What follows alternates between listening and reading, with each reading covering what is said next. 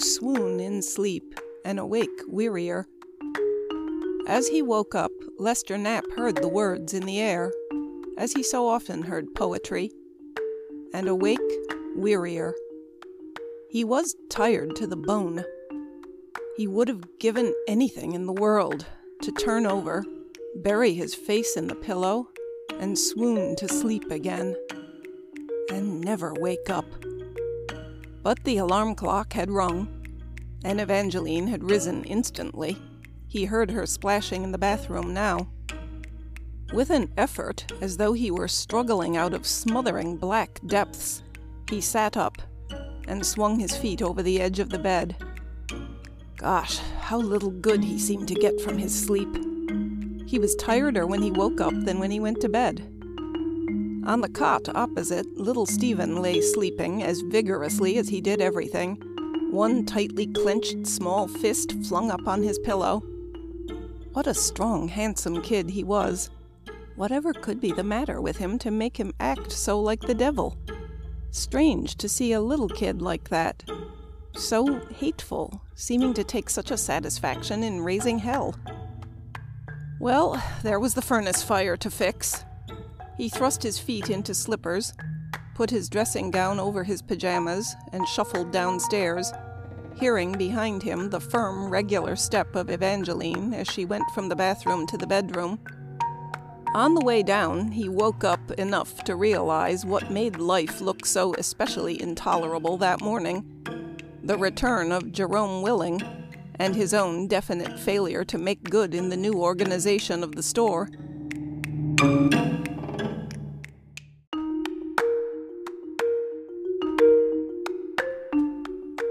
The significance of that, and all that it foretold, stood out more harshly than ever in the pale dawn gray of the cold, empty kitchen. Oh, hell. He flung open the cellar door and ran downstairs to run away from the thought. But it was waiting for him, blackly in the coal bin, luridly in the firebox. It looks just about like the jumping off place for me, he thought, rattling the furnace shaker gloomily. Only I can't jump. Where to? Well, anyhow, in the few minutes before breakfast, while his stomach was empty, he was free from that dull, leaden mass of misery turning over and over inside him at intervals, which was the usual accompaniment of his every waking hour. That was something to be thankful for. He strained his lean arms to throw the coal from his shovel well back into the firebox and leveled it evenly with the long poker. Evangeline always found time to go down to see if he had done it right before he got away after breakfast.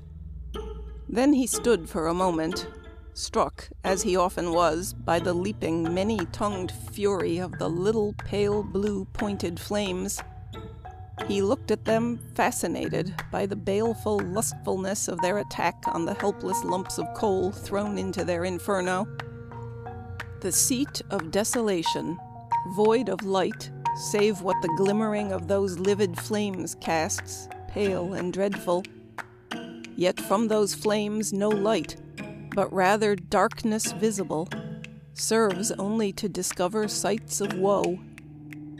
He heard the words crackle in the flames. He said to himself gravely, Sights of woe, it surely is.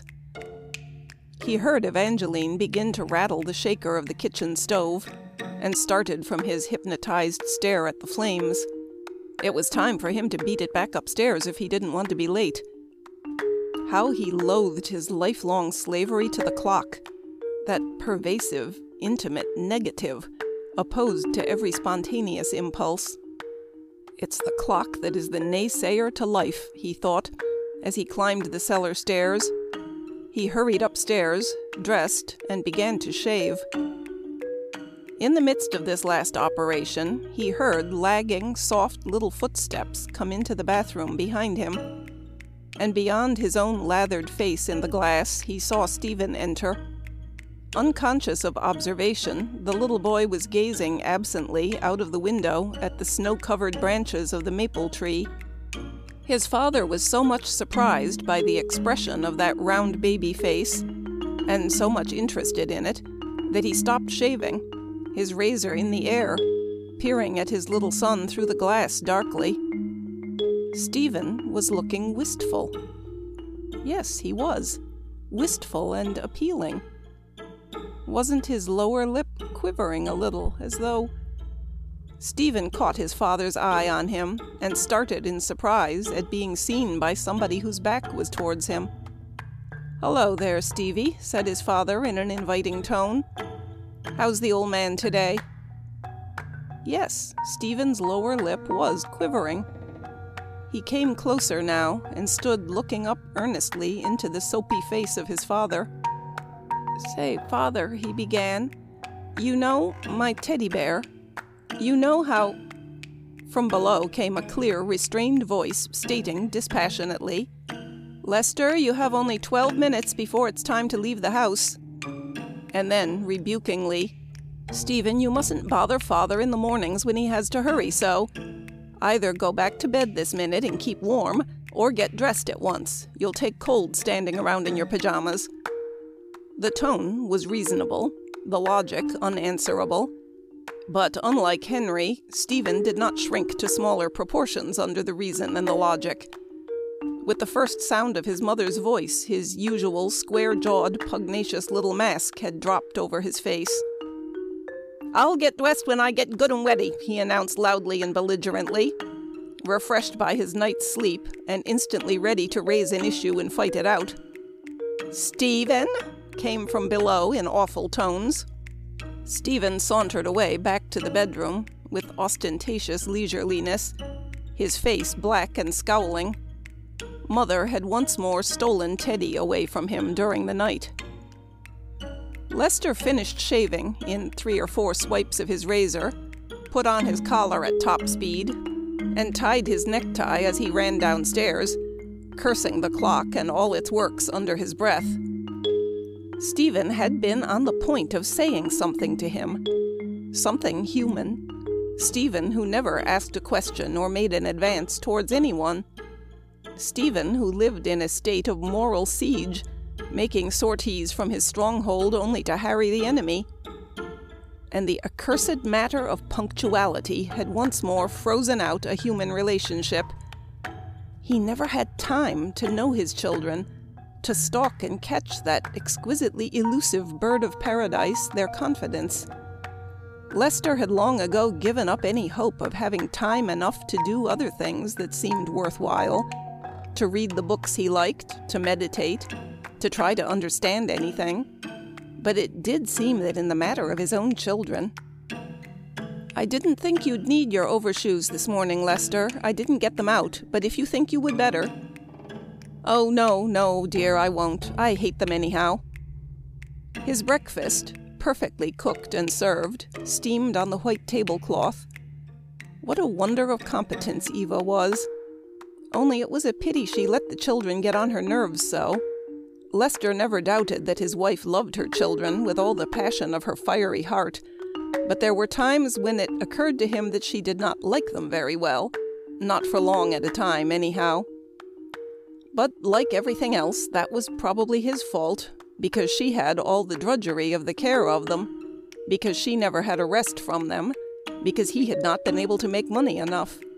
Everything came back to that. He gulped down his hot, clear coffee and tore at his well made toast, thinking that he was just about a dead loss any way you looked at it. Not only had he no money to give his children, but no health either. That was another reason why Eva was so worn and took life so hard. He had given her sickly children, all but Stephen, and Stephen had other ways of wearing on his mother. Poor little Henry, how sick he had been last night, it was damnable that the poor kid should have inherited from his good for nothing father the curse of a weak digestion, which made life not worth living, that and many other things. He snatched his watch, relentless inquisitor, from the table beside his plate, thrust it into his pocket, and jumped up to put on his overcoat and hat. Here are your gloves, said his wife, holding them out to him. There was a hole in the finger, I've just mended it. Oh, that's awfully good of you, Evie, said Lester. kissing her cheek and feeling another ton of never to be redeemed indebtedness flung on his shoulders. He felt them bend weakly under it like a candle in an overheated room. Don't forget your soda mints, said Evangeline. Gee, it wasn't likely he would forget them, with that hideous demon of dull discomfort getting to work the instant he swallowed food. Henry and Helen, half dressed, came hurrying down the stairs to see him before he disappeared for the day. His heart yearned over them, their impressionable, delicate faces, their shadowed eyes, the shrinking carriage of their slim little bodies. Goodbye, father, they said, lifting their sweet children's lips to his. The poor kids. What business had he to pass on the curse of existence to other human beings too sensitive and frail to find it anything but a doom? He tried to say, Goodbye there, young ones, as he kissed them, but the words could not pass the knot in his throat. He saw Eva start up the stairs, and knowing that she was going to have it out with Stephen, crammed his hat on his head and ran. But not fast enough. As he fled down the porch steps, he heard a combative, angry roar. Helen and Henry would eat their breakfast to a cheerful tune. And then another scream, more furious, on a higher note. Hell and damnation. There must be something wrong with the way that kid was treated to make life one perpetual warfare. But his father was as helpless to intervene as if he were bound and gagged. Well, he was bound and gagged to complete helplessness about everything in his life and his children's lives. Bound and gagged by his inability to make money. Only men who made money had any right to say how things should go in their homes. A man who couldn't make money had no rights of any kind which a white man was bound to respect, nor a white woman either, especially a white woman. The opinion of a man who couldn't make money was of no value on any subject in anybody's eyes. The dignity of a man who could not make money. But why talk about non existent abstractions? He had about as much dignity left him as a zero with the rim off. His after breakfast dyspepsia began to roll crushingly over his personality, as it always did for a couple of hours after each meal. His vitality began to ebb. He felt the familiar, terrible draining out of his will to live. At the thought of enduring this demoralizing torment that morning and that afternoon, and the day after that, and the day after that, he felt like flinging himself on the ground, rolling and shrieking. Instead, he pulled out his watch with the employee's nervous gesture and quickened his pace. He was just then passing Dr. Merritt's office if only there was something the doctor could do to help him. But he had tried everything. And anyhow, he understood perfectly that a man who doesn't make money has no right to complain of dyspepsia, of anything. Illness only adds to his guilt. He put a soda mint in his mouth, turned a corner, and saw, down the street, the four story brick front of Willing's Emporium was it possible that a human being could hate anything as he hated that sight and not drop dead of it? Before this new phase, it had been bad enough.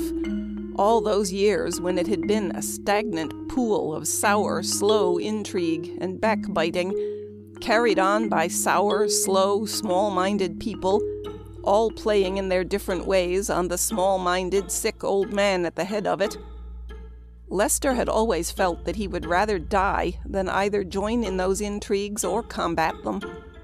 This aloofness, added to his real incapacity for business, had left him still nailed to the same high stool in the same office which had received him the day he had first gone in. That first day, when, vibrant with the excitement of his engagement to that flame like girl, he had left his university classes and all his plans for the future and rushed out to find work, any work that would enable him to marry. Well, he had married. That had been only 13 years ago. The time before it seemed to Lester as remote as the age of Ramses. He had hated the slow regime of the sick, small minded old man, but he hated still more this new regime, which was anything but slow he detested the very energy and forcefulness with which Jerome Willing was realizing his ideals because he detested those ideals. Lester felt that he knew what those ideals were, what lay behind those pep talks to the employees. Jerome Willing's notion of being a good businessman was to stalk the women of his region as a hunter stalks unsuspecting game, to learn how to catch them unawares, and how to play for his own purposes on a weakness of theirs, only too tragically exaggerated already their love of buying things. Jerome Willing's business ideal, as Lester saw it, was to seize upon one of the lower human instincts, the desire for material possessions, to feed it, to inflame it, to stimulate it, till it should take on the monstrous proportions of a universal monomania. A city full of women whose daily occupation would be buying things and things and more things yet. The things Jerome Willing had to sell, be it understood. That was Jerome Willing's vision of good business. And to realize this vision, he joyfully and zestfully bent all the very considerable powers of his well developed personality. Lester Knapp, the barely tolerated clerk, hurrying humbly down the street to take up his small drudging task, gazed at that life purpose as he had gazed at the lurid, baleful energy of the coal flames half an hour before. Lester did not so much mind the way this subtly injected poison ate into the fibers of childless women. They might, for all he cared, let their insane hankering for a cloak with the new sleeves force them to put blood money into buying it, and allow their drugged desire for such imbecile things to wall them in from the bright world of impersonal, lasting satisfactions. They hurt nobody but themselves. If the Jerome Willings of the world were smart enough to make fools of them, so much the worse for them. Although the spectacle was hardly an enlivening one for a dyspeptic man forced to pass his life in contact with it. But what sickened Lester was the unscrupulous exploitation of the homemaking necessity, the adroit perversion of the homemaking instinct. Jerome Willing wanted to make it appear hammering in the idea with all the ingenious variations of his advertising copy that homemaking had its beginning and end in good furniture, fine table linen, expensive rugs. God, how about keeping alive some intellectual or spiritual passion in the home? How about the children? Did anybody suggest to women that they give to understanding their children a tenth part of the time and real intelligence and real purposefulness they put into getting the right clothes for them? A tenth, a hundredth. The living, miraculous, infinitely fragile fabric of the little human souls they lived with. Did they treat that with the care and deft handed patience they gave to their fillet ornamented table linen? No, they wrung it out hard and hung it up to dry, as they did their dishcloths. And of course, what Jerome Willing wanted of every employee was to join with all his heart in this conspiracy to force women still more helplessly into this slavery to possessions. Anyone who could trick a hapless woman into buying one more thing she had not dreamed of taking, he was the hero of the new regime. That was what Jerome Willing meant when he talked about making good Making good what? Not good human beings. That was the last thing anybody was to think of. And as to trying to draw out from children any greatness of soul that might lie hidden under their immaturity. You're late again, Mr. Knapp, said Harvey Bronson's voice, rejoicing in the accusation. Lester Knapp acknowledged his three minute crime by a nervous start of astonishment and then by a fatigued nod of his head. All the swelling fabric of his thoughts fell in a sodden heap, amounting to nothing at all, as usual. He hung up his coat and hat and sat down on the same old stool. He was no good. That was the matter with him, the whole matter. He was just no good at all for anything. What right had he to criticize anybody at all when anybody at all amounted to more than he he was a man who couldn't get on in business, who couldn't even get to his work on time. He must have been standing on the sidewalk outside, not knowing where he was, lost in that hot sympathy with childhood. But nine o'clock is not the time to feel sympathy with anything. Nine o'clock is sacred to the manipulation of a card catalog of customers' bills. The spiked ball within him gave another lurch and tore at his vitals. Lord, how sick of life that dyspepsia made you. It took the very heart out of you, so that, like a man on the rack, you were willing to admit anything your accusers asserted. He admitted thus what everybody tacitly asserted that the trouble was all with him, with his weakness, with his feeble vitality, with his futile disgusts at the organization of the world he lived in, with his unmanly failure to seize other men by the throat and force out of them the things his family needed. Sympathy for childhood, nothing. If he felt any real sympathy for his own children, he'd somehow get more money to give them. What were fathers for if not for that? If he were a man among men, he would do as other manly men did use his wits to force the mothers of other children to spend more money than they ought on material possessions, and thus have that money to spend in giving more material possessions to his own. And even the bitter way he phrased his surrender yes, he knew everybody would say that it was a weak man's sour grapes denunciation of what he was not strong enough to get. And they would be right, it was. He bent his long, lean, sallow face over the desk, looking disdainful and bad tempered, as he always did when he was especially wretched and unhappy. Harvey Bronson glanced at him and thought, what a lemon to have around. He'd sour the milk by looking at it. Presently, as often happened to Lester, a lovely thing bloomed there, silent, unseen. Through the crazy, rhythmless chatter of the typewriters in the office, through the endless items on the endless bills, he heard it coming as from a great distance on radiant feet. It was only rhythm at first, divine, ordered rhythm putting to flight the senseless confusion of what lay about him. And then there glowed before him the glory of the words, the breathtaking upward lift of the first one, the sonorous cadences of the lines that followed, the majestic march of the end.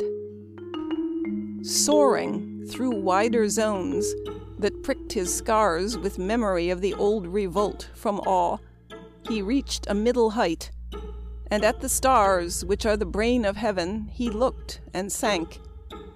Around the ancient track marched, rank on rank, the army of unalterable law.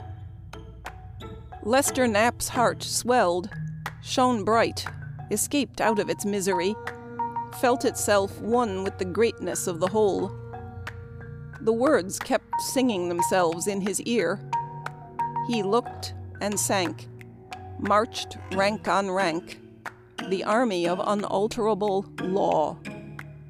The weighty iron clang of that one syllabled word at the end gave him a sensation of an ultimate strength somewhere. He leaned on that strength and drew a long, free breath. His lean, sallow face was lighted from within and shone.